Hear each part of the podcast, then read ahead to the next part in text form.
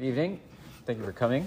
Continuing our discussion on the B'dikat Chametz, we are up to uh, Siman Taflam Dalid, which are Dinim Hanoagim Tekev Achar Habdika. So halachot that apply immediately after you do the search for the Chametz. We're talking about the formal search for Chametz the night of the 14th. So the Shulchan Aruch says Achar Habdika, after a person does their formal search for the Chametz, so Yehei Nizhar Bechametz Shemishayer Lahatznia, so he says you have to be really careful with whatever chametz you're leaving over until the next day, right? Remember the next day on the 14th, you're going to be doing the destruction of the chametz. So you want to have chametz that you're going to destroy, or you want to have breakfast, or right, whatever it is that you have. So he says you got to be really careful with that, so you don't require an additional bdika. So he says, kegon, for example, imi tlenu achbar befanav, o im lachmo, kegon sheniach eser kikarov yimsat tet right? Let's say, for example, you left out, I don't know, a piece of cake, and you come the next morning and it's clear that a rodent has run off with your cake. Well, that's not good. Or let's say you had 10 pieces of bread that you put out for your bdika, and you come the next morning and you can only find eight, right? So what do we do at that point? Well, you might need an additional bdika. You might have to do another search for the chametz. That's why we're telling you, you got to be really, really uh, careful. He says, aval bistam sheino yodeiim chaserim menoim lav." lo.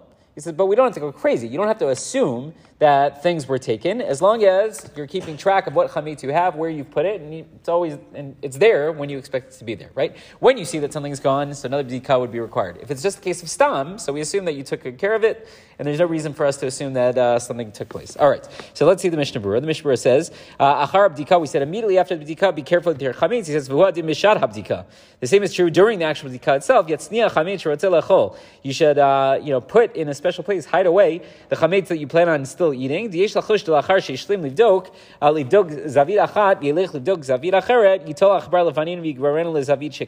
Right. Let's say you, you find something during the bdikah, or you put out your ten pieces of bread and you grab one of them and then you put it down on the table. And meanwhile, uh, the achbar, right, the rodent comes by and he takes it. So you got to be careful with the chametz throughout. Okay. Again, for us, modern day, hopefully, in most of our homes, that's not a major concern. Although if you have a pet, it could be uh, a bigger concern. Fine, whatever it is, each person has to know what we're talking about. Like we said, in a case of stam, there's no reason to assume that that took place. You should be good to go.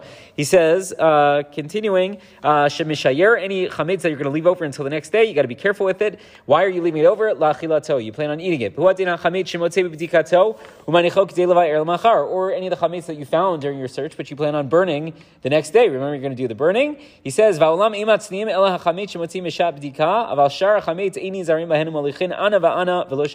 says, he, he, the Mishnah Berurah says that he has seen that people are not so careful about it. They know the chametz that I'm saving for tomorrow to burn, I'm going to be really careful about. The chametz that I plan on eating, so I'm going to eat it and I'm going to be fine. But he says, meanwhile, people inadvertently, they forget and they start walking throughout the house. They're going from room to room with their chametz after they've done the b'dikah. He says that's bad news.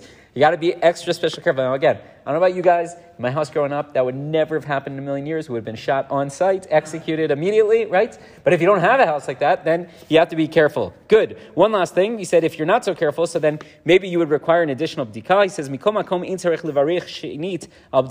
If, right, you had 10 pieces of bread and you wake up the next morning, you could only find eight. So we say you have to do another bdika. You got to try to find uh, where that chametz went, but that bdika does not require a bracha like it did the night, the, the formal bdika the night of the 14th. He says, if you search and you couldn't find it, so tzarich levatel pam So you would have to do an additional bitul chametz, an additional nullification of chametz.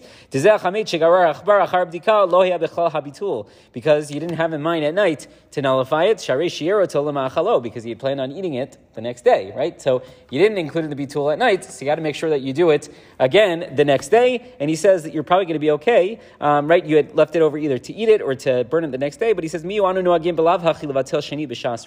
we do a second uh, bitul, a second nullification after we do the burning, just in case there was something that we forgot and whatever, blah, blah, blah, we cover our bases. So we do one at night after the search, then we do an additional one after we do the, uh, the burning. So we're probably okay on that front. He says if you search and you can't find it, make sure you do the, the bitul, the nullification, so you don't run into any problems.